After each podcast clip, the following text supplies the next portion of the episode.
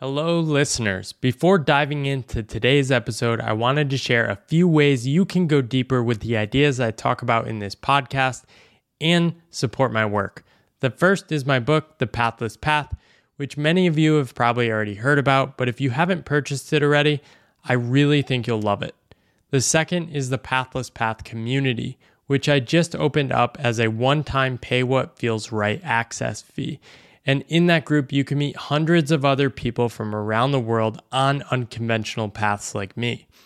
Finally, I'm working on a second book, tentatively called Good Work, which is going to explore my deeper relationship with work and how that led to a lot of the transformations in my life. You can follow along in my newsletter Pathless, which you can also find a link to that in the show notes if you want to learn more about that. Without further ado, let's dive into the show. Welcome to the Boundless Podcast, exploring the human side of work. I'm your host, Paul Millerd, and I'm fascinated with how we can imagine past the default path to do things that matter. I have conversations with entrepreneurs, freelancers, and thinkers who are questioning the role of work in our lives who are thinking about how we can unlock creative potential in ourselves and organizations, and are carving new paths in the world to create a more human future of work. If you want to support the podcast, check out the Patreon link in the show notes. And for more information, go to boundlesspod.com.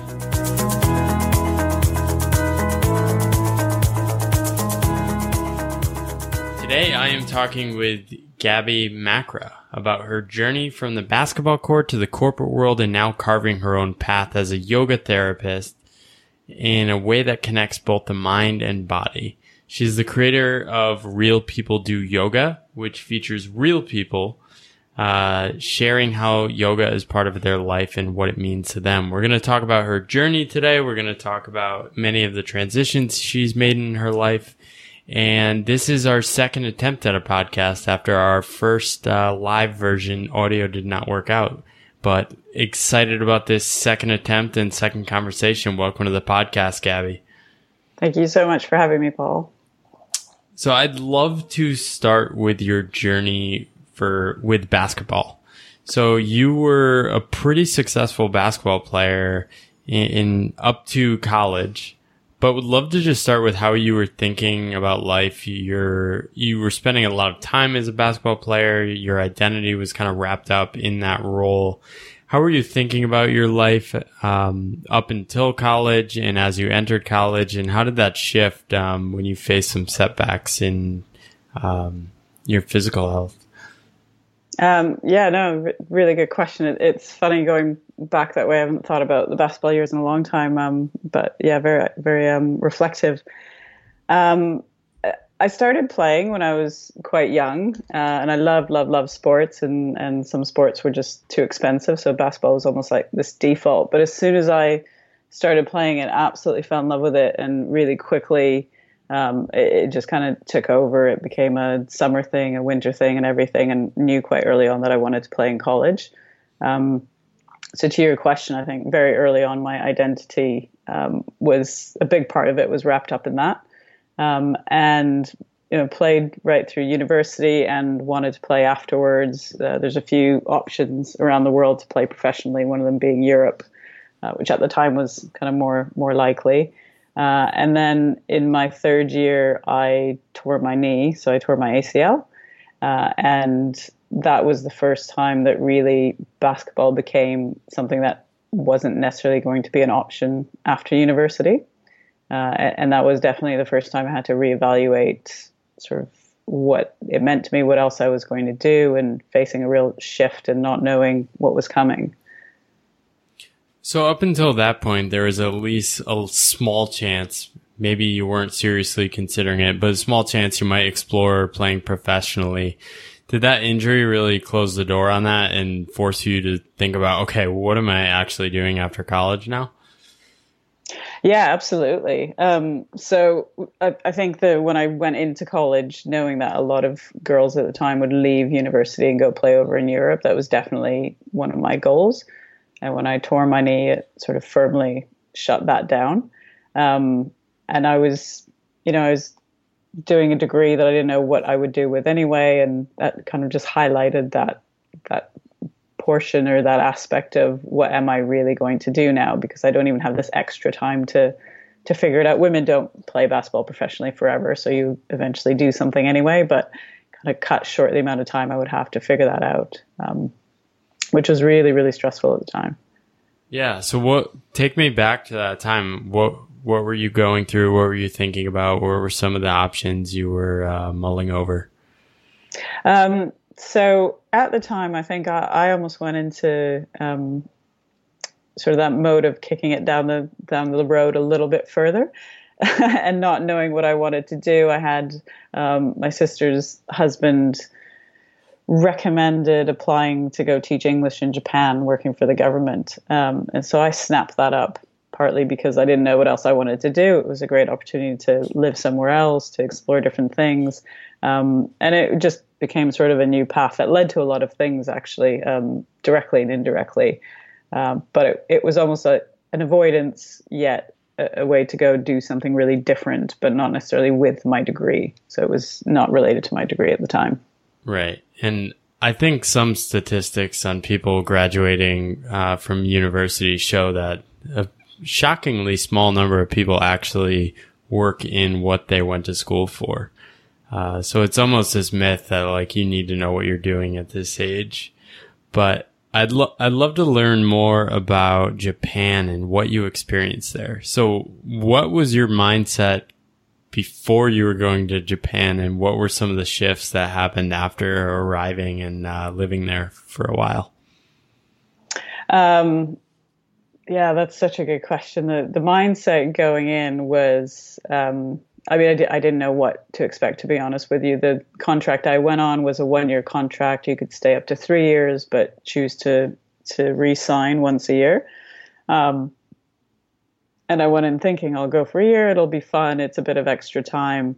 Uh, and I got there and it just blew my mind. I mean, it's such a different place. It's a different culture. The food, you know, everything um, is vastly different. The climate, it's take every box on what could possibly be different, and it was there. Uh, and to be honest, the first couple of weeks, I absolutely had a panic attack. I cried a couple times. I thought I wanted to go home. Um, and then over time, as I settled in, it's just learning so much and having my eyes opened, um, and just learning to be just better at, at learning about new things, being comfortable in situations that are unfamiliar. Um, so that was a big learning curve for me. Were there any situations that helped ease that transition from being really homesick, struggling with that? Was it making a friend? Was it learning some of the language? Was it just time? Um, it was really all of the above. So I had a really good friend um, I made who's also Canadian, and he'd been there before and he was living near me, so we got to know each other through orientation. And he knew that, you know, I told him it was very open. I said I'm just absolutely panicking about this, and he came one evening. We went out for dinner and kind of talked me down a little bit. And he's because he became one of my closest friends. I made a really good Japanese friend actually through him, and I started learning Japanese, you know, in earnest. I'd I'd gone to the grocery store and bought milk, what I thought was milk three times because it had a cow on the on the package and got home opened it used it and went this is definitely not milk. So uh, after that experience that was in week one i went that's it. I'm learning japanese. Like there's there's there's there's no there's no other option here. I just need to learn the language to function. Do you know what you were drinking now? I have no idea absolutely a, no idea that's a great story uh, so going through that uh, teaching, what did you get from just teaching people, especially in a different culture, different language? Um, that, that bit was such an interesting experience, actually, um, and I learned so much about things that would actually help me later on in corporate life and other things as well.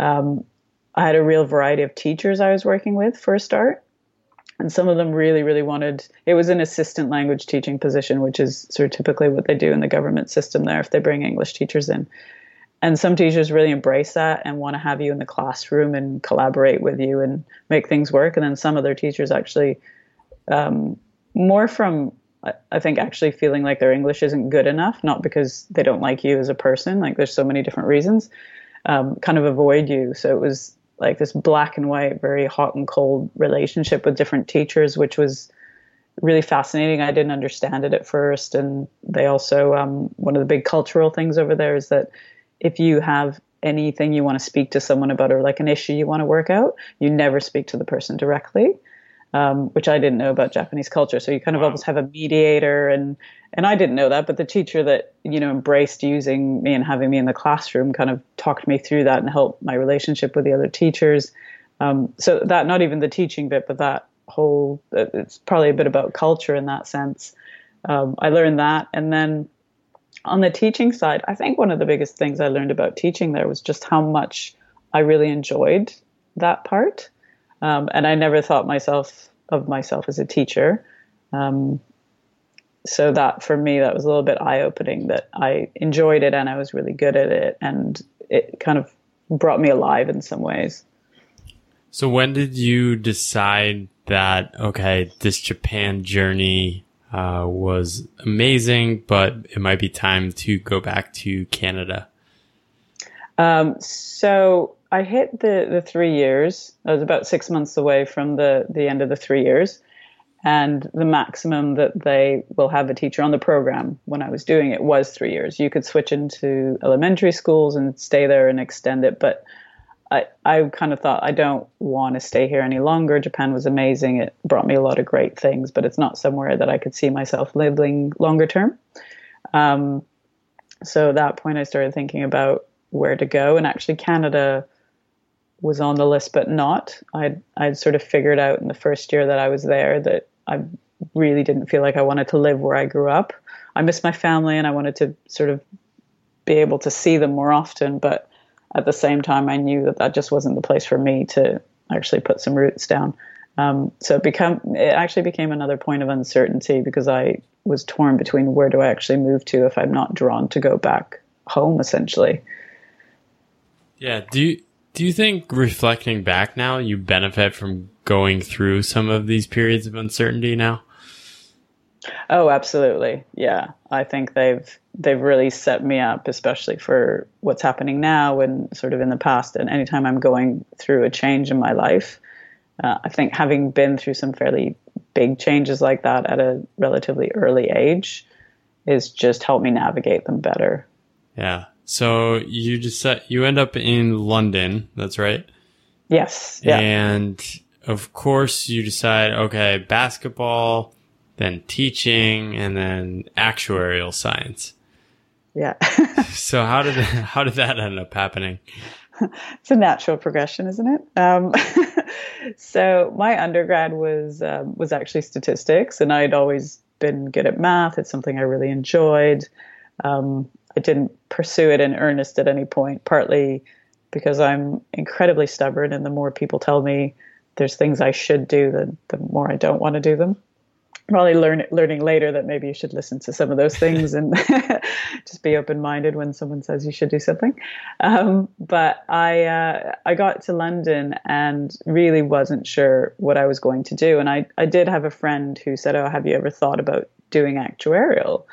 And we kind of talked about it a little bit. She was in, in banking, so she was quite familiar with that side of the world.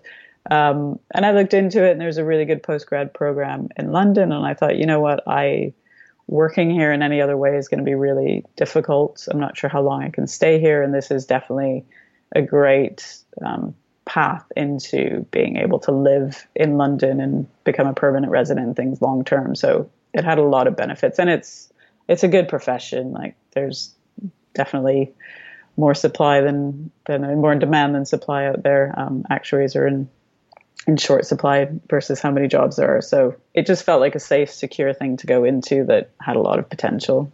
Yeah. How, how do you think your mindset and approach to just working full time, the corporate world shifted from when you started to kind of middle and then maybe later stages? We can get to that as well. But I'd love to hear kind of some of the things reflecting back and how you might have shifted?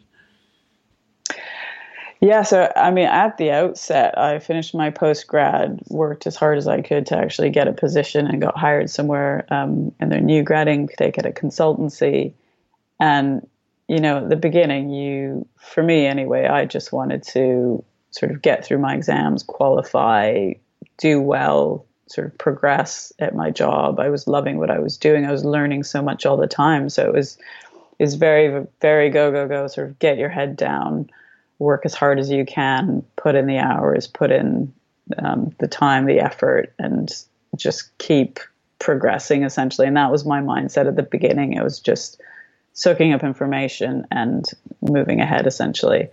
Um, and then things shifted a little bit. I um, I was with the consultancy for for many many years, and I've sort of as became more senior and took on more senior roles and things like that.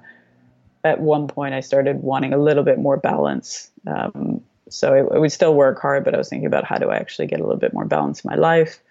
Um, and then at one point, I finally made the move and switched in house um, to a company. So essentially, rather than consulting, you're working in a team um, internally at a company. Uh, and that was a really interesting shift, actually, because it, I almost got back to the point where I put my head down and started going again. And that's partly because you're in a new environment, new team, new people, and you're almost trying to prove yourself all over again. Um, so that that was definitely almost like the cycle kind of going over and over again. Yeah, I think in those beginning stages, it it often makes sense to be spending a lot of hours because you are getting that payback and learning. And then I think when you're still working those hours over time, especially if you're in the same type of role without shifting into something new, I think that's where there might be a disconnect that emerges for people because you're not getting that learning payoff anymore and you're kind of substituting that with like what uh, you said this before like what people say you should be going for right? Um, so did you notice any of that as you progressed yeah no I, I think that's such an interesting way way to put it and um, I do think the motivation while you've got that learning payoff is really high. I mean, for anyone who really enjoys learning, and I'm definitely one of those people. Absolutely love learning. Um, and you're right when when I switched into more senior roles and moved in house and things like that. A lot of it was more about achieving things and like getting the next job role or anything like that. Versus I was still learning, but the speed of it definitely wasn't the same. Um, and it I got into quite a bit of like trying to affect change where I was. So then it became less about learning sort of new skills. Well, it was a new skill, but some of it was about actually just like, hey, well, how do I make things better here? So the the shift focused. Right. And you eventually kind of ended up burning out, right? And I think you put it in quotes of saying both, uh, you discovered that both mind and body can be pushed into fatigue and stress.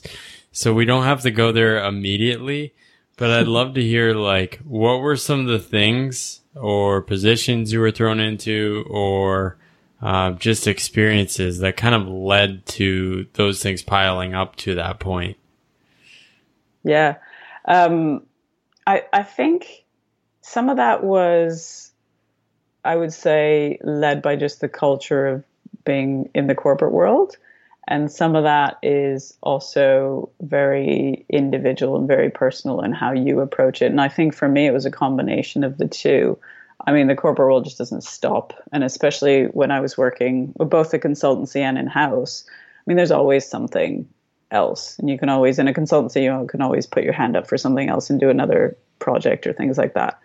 And in the corporate world, it's kind of like ongoing projects that almost never ever end, or there's always change. There's always an, another deadline. There's always um, sort of annual. There's always something going on. Um, so, you, so you can always push yourself. And then the other side of it is sort of yourself. I always felt like I should be doing things, and um, kind of pushing myself. So it, it wasn't always someone telling me to do something or expecting something of me, but it was me wanting to go forward more and more and more. Um, and that was just kind of this ongoing theme, really, in my life that I pushed myself very hard. Yeah. Wh- where do you think that comes from? I guess what I'm curious about here is do you see any connection between that and basketball? And I mean, in basketball, when you are putting in the work, you often see the impact of that, right? And then I think I talk to a lot of people and people get frustrated because they're putting in so much work and it's hard to really know what the what the output of that is. Um, and I think that's often why people default to kind of these extrinsic goals. Do you see any parallel between that? I mean, feel free to just say that doesn't make sense. no, no, it makes sense. Uh, no, it definitely makes sense. I there's definitely parallels. I mean, I think to your question of you know why do uh, on my personal note, why do you think I felt that I had to drive myself that hard? Um, and that was a combination of things. I mean, the parallel with basketball was that is that was just another area that I did that in, and I did it because I absolutely loved what I did, and I loved playing, and I loved getting better. Um, and then I think the other factor that actually we haven't really touched on, but just sort of my my upbringing and and the way that I grew up and the the the kind of environment that I grew up in. My family actually, I was born in Romania, not in Canada. Um, my parents defected when I was very young. We restarted in Canada with absolutely nothing. Uh, and my parents are absolute. I mean, I, I, have so much respect and admiration for them and what they did. Um, but growing up in that environment of, you know, you don't have a lot, and you just you have to work hard to get the things that you want, and not just want, but the things that you need. Um, and I think that was just ingrained. Like my sister and I are both workaholics, uh, self-professed workaholics. You know, my mom was the same, but it, it, was it was partly almost a survival instinct of you know you have to work hard because you have to keep your family afloat. Um, and I, I think that was instilled in me at a very very young age, not in a negative way at all, but it really carries through that you know you just you have to keep going, you have to put your head down, and you have to um, make things work because you need to. Yeah, that that definitely makes sense. I think I think where people get frustrated now is I mean that is no longer work hard within these set hours. It can literally yeah. just be 24/7 because of technology. Um, and I think that's where some of the disconnect I'm seeing is happening. And also a lot of people are able to um, meet basic needs more simply now. And then there's the confusion of like, okay, well, what are we working here for? And if you are far in your career, how do you actually take a step back? Um, so I guess shifting here, when is the first time you thought about taking a step back? Um, the first time I really, really thought about taking a step back was probably back in it was around sort of 2015, late 2015. So early in 2015, I had um, a fairly serious sort of health episode. I got really, really dizzy. It was in the spring of 2015. It actually lasted for weeks. I kept going into work while I was um, going to, to doctors to see what was going on. I was still going into work. So that thing we talked about, you know, pushing yourself even when it's not necessary. You know, my boss told me to go home a bunch of times, so nobody was asking me to come in when I was ill.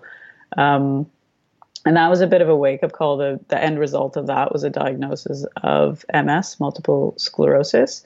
Uh, and that really made me start thinking about what was I actually doing in my life to create some balance um, and how was I living it and did I really need all the things that I was doing or getting. I mean, I had a decent salary. I could feed myself. I had a roof over my head, but did I really need all the extra? Um, and that's the first time that I really started to think about what I was actually doing and how how my life was playing out in terms of what I was doing to my body and my mind. So, how did you get from that point to deciding one day, okay, it's time to leave? um, so that took a while, actually. I I think at the beginning, actually leaving work completely wasn't really on my radar. Um, I was trying to figure out how to be less stressed, spend less time working, things like that. Um, but at the same time, other opportunities were coming up at work, so it was almost going in two direct two directions. Um, and then in 2016, I decided to take a few months off uh, and just travel a bit. I went to go do some yoga teacher training. Um, yoga had become a really big part of how how I was managing MS uh, in an incredibly positive way, and I just saw so many good effects from it, the, the impact it was having on my life, my body, my health, that I was really drawn to learn more about it. Um, so I actually went away for three months with no intention of leaving work, but it was more a time for me to reset a bit, learn some new things, and find a bit more balance.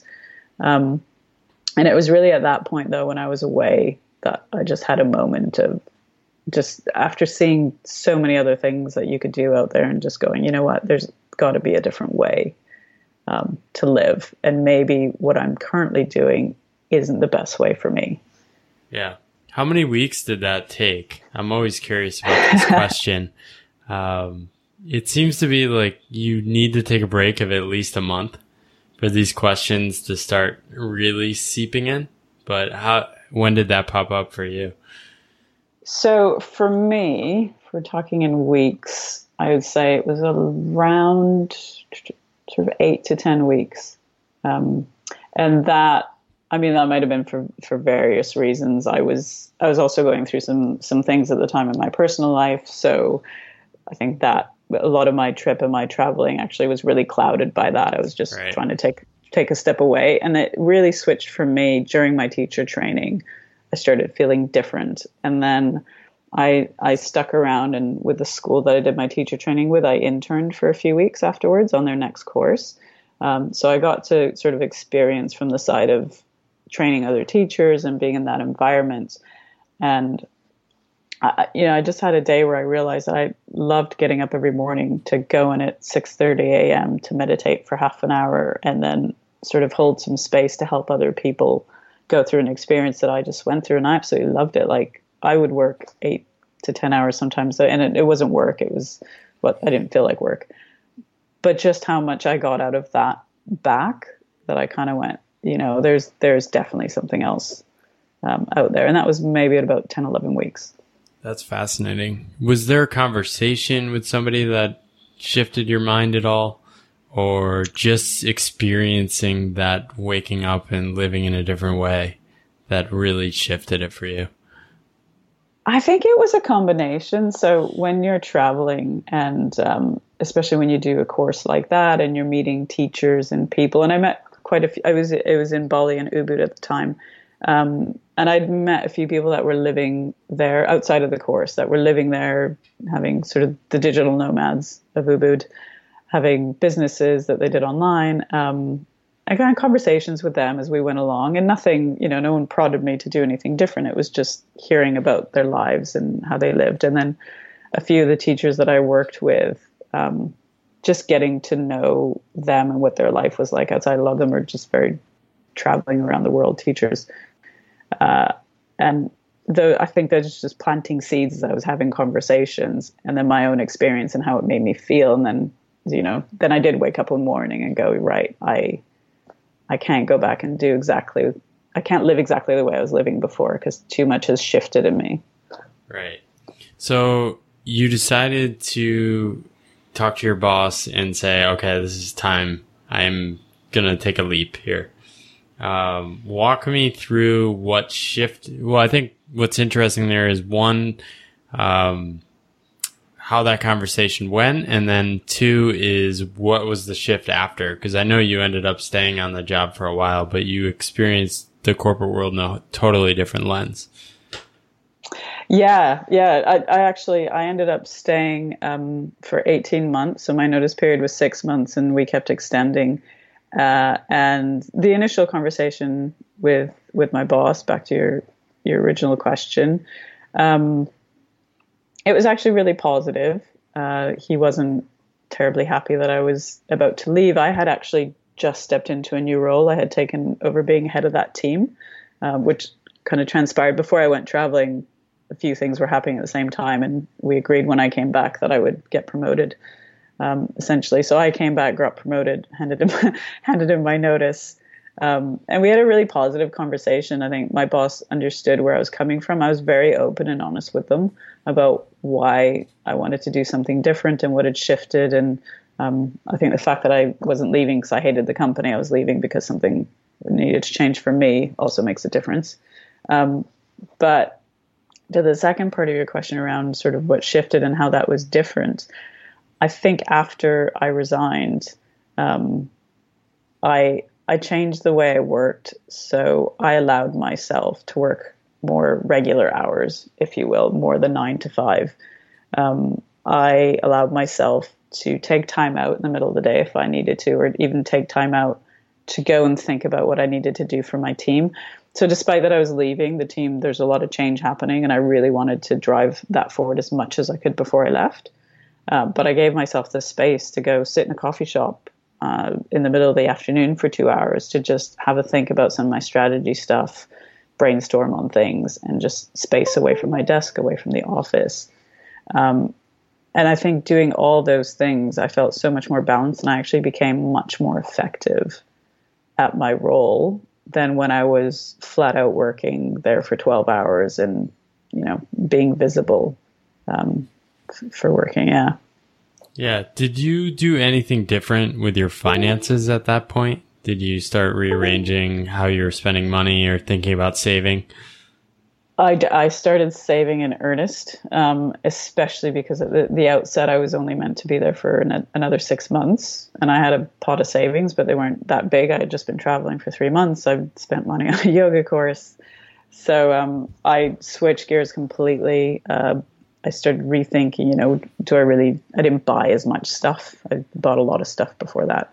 Uh, just even eating out, my habits, things like that. Sort of why am I doing this? Is it just because I'm I'm bored and I need something to do? Am I being lazy? I love cooking actually, so why am I not cooking more? Um, and yeah, I definitely I started saving like crazy, and then extending and ending up being there for 18 months actually helped a lot because it just allowed me to save more, but it also let me experience that sort of cutting. I don't, I don't even think cutting back is the right way to put it, but sort of figuring out how you can live life and not actually you don't have to spend that much money to live the same type of life really. Right. So you recently have finished the 18 months. Uh, i think when did you actually leave so i left uh, on 31st of august uh, 2018 so last last summer awesome so what have you been doing in the past eight months um, what have you learned, and what are you starting to think about next? Um, so, in the past eight months, on a sort of just what have I been doing? I hung out in London for a bit. I went to Bali for three months. Again, I did another teacher training, um, exploring sort of some opportunities with a school that um, I'll likely be doing some work with. Built a website. Um, I've come back to London to try and start a few things up. But and, and that's kind of like the you know, what have you been doing? But I think the biggest eye opening for me over that period was more stepping away from work and then suddenly realizing how much of my perception of myself and all of that was wrapped up in that part of me. And having to go through that was much bigger than all the other things I've done over that period if you will. Yeah I, I mean that resonates deeply with me. I think I was this like quote unquote successful corporate person, or at least from the outside. I think there was always a disconnect for me in the inside, but trying to figure out what that identity is in an ambiguous kind of like self-employed world is so hard, right? Because there aren't easy containers to fit into. How are how are you thinking about it now? Um, it, that's such an interesting question. So I think one of the big things that happened when I first left is I really wanted to disassociate myself with being an actuary. And um, I've, I've kind of not come full circle, but now when people ask me sort of what I do or, or, what kind of things are going on, and I'm happy to say that I'm an actuary. I'm not currently working as one, but that hasn't changed. It's it's not like that knowledge or that experience or that ability um, has gone anywhere. Am I going to work as one? not likely. That's not really the path I'm pursuing at the moment.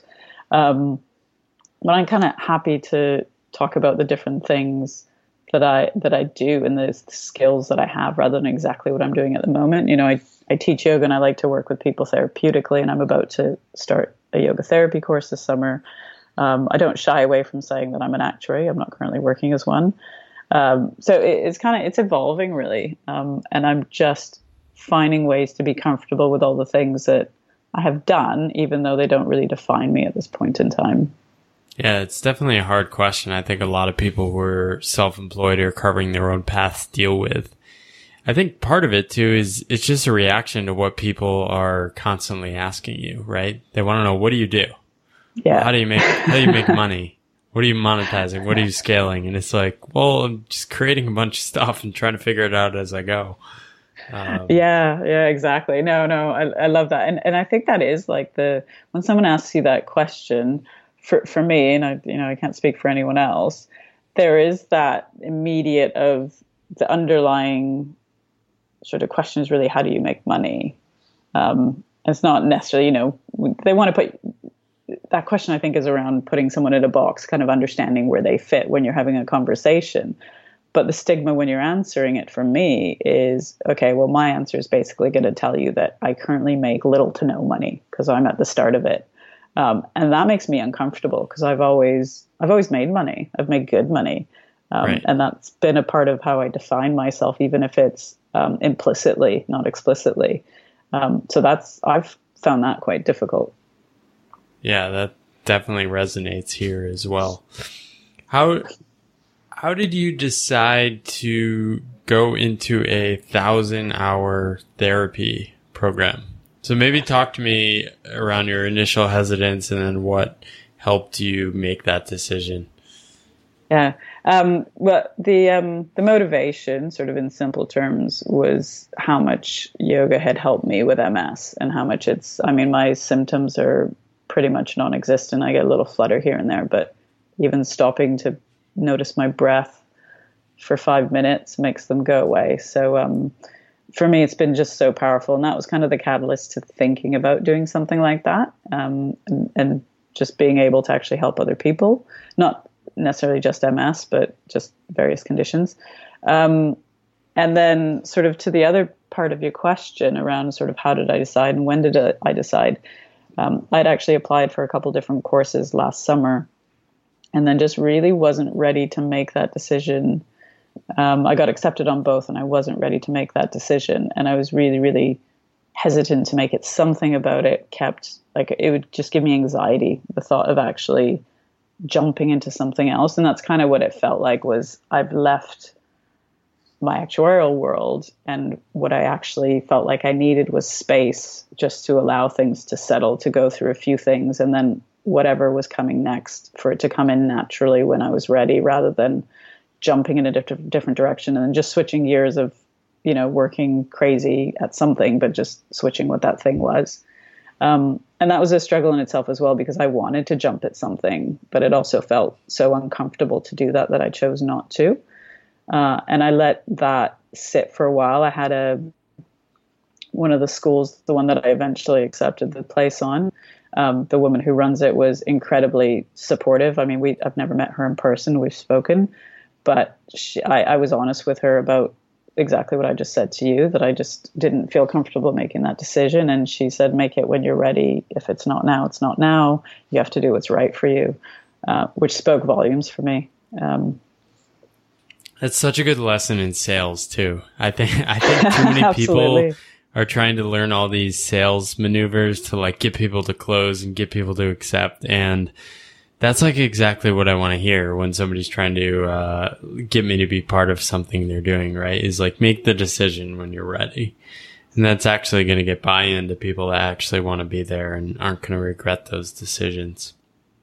Yeah, absolutely. And I, I think, you know, when you, you've got that, buy, I've had that buyer's remorse where I'm in a shop and I buy something and I go home and I'm like, what did I do? Um, and if you think about something like a course or something you're going to be a part of, um, to to close any of those sales off with sales techniques and anyone jumping into it when they're not ready, even if it's something actually that is the right fit, that's just not the right sort of emotion or not the right connection to it that you want starting it. It'll sour it, I think. I, I, I mean, she was brilliant. Both schools actually were really understanding. Um, it's just I happened to pick one in the end.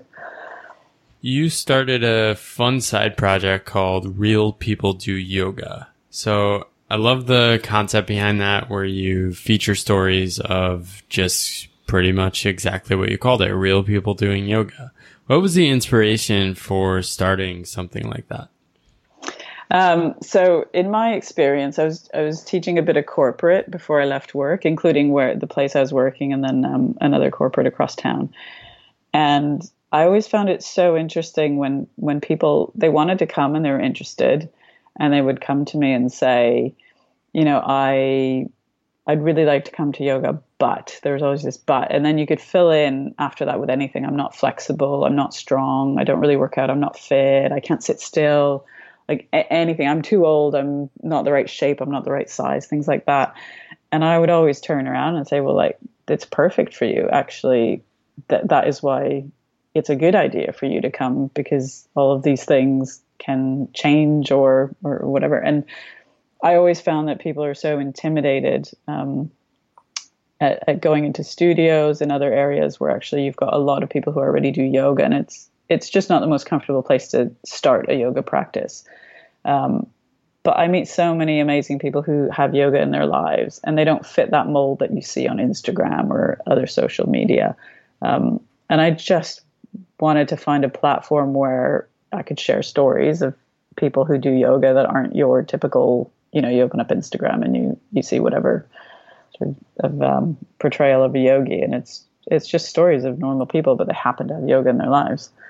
That's amazing. If you ever need pictures of people that can barely like bend over or be flexible, I'm happy to volunteer some. I, will be coming to you. Um, so I we were also talking a couple weeks ago. You were thinking about implementing an idea from one somebody else I interviewed, Lydia Lee, who came up with this idea of the learning internship. Have you taken action on that, and how are you thinking about um, implementing that? I have actually. Uh, no, no, that's that's ongoing at the moment. So um, what I've that that con I love that concept, um, and it, it's something that I had wanted to do in my business longer term. And I kept thinking that, oh, once I'm up and running and I'm making money and I'm comfortable, then I want to start doing things on the side that are sort of giving back. And then after I listened to that podcast, I went, well, why am I waiting? I've, I've got a three month window now between yoga therapy starting and being back in London. I'll pick up some paid work, but probably not tons. So why am I not filling my time with ga- gaining more experience and actually eh, giving something back? So I started a project called Yoga for You, um, and it's private one-on-one sessions, which I'm giving away to eight different people, and they get an intro session and then five follow-up sessions. So it's like a full-on program.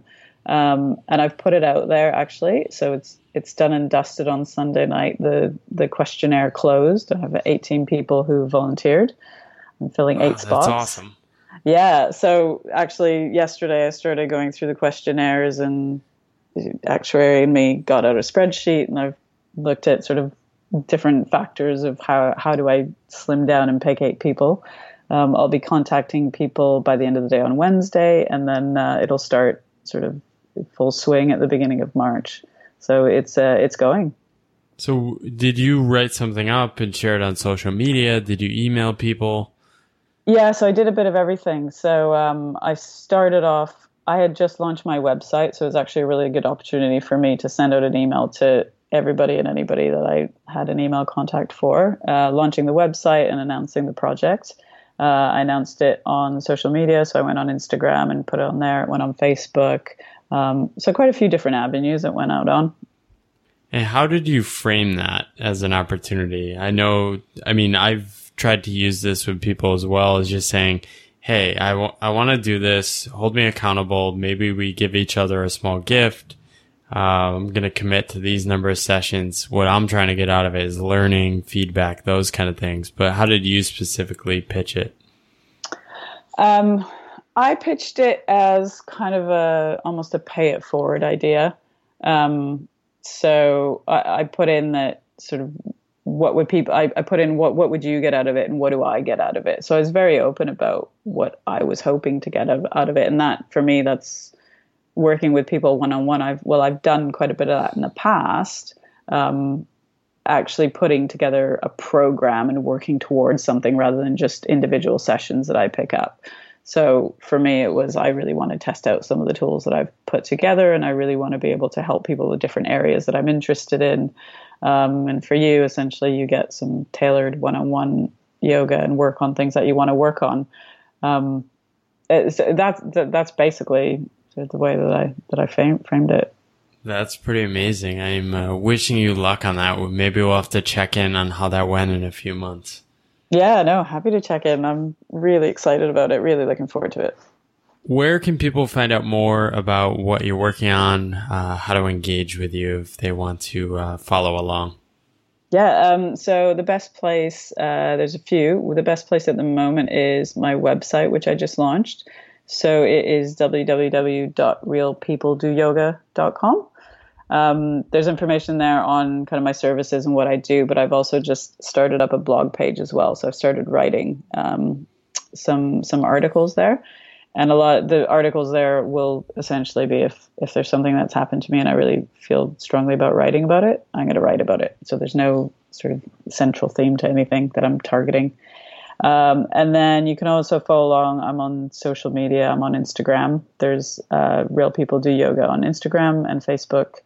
Uh, and then if anyone wants to follow me personally, so I do a mix of yoga and stuff about me, it's just Gabriella Macra uh, on Instagram as well. Thank you for listening to the Boundless Podcast. If you have feedback, guest suggestions, or ideas I should explore, I'd really love to hear from you. One of the best things about this journey I've been on is connecting with all the people from around the world who are resonating with some of the ideas, some crazy, some better, some worse, uh, that I'm putting out into the world. Uh, you can email me at paul at think-boundless.com or find me on the various socials, which I link in my site. So I'm focused on keeping this podcast ad free uh, clear of requests for ratings on various platforms. Basically, just want to keep it useful, interesting, and worth listening to. Uh, you guys hear enough about different underwear and sleep mattresses that people are pushing. I mean, how many mattresses can uh, people sell? It's unbelievable. Um, anyway, if you do want to support this podcast and uh, support this crazy journey I'm on, uh, you can do that on Patreon through the show notes link. And this is just so much fun. And I really thank you for listening and the continued feedback and support.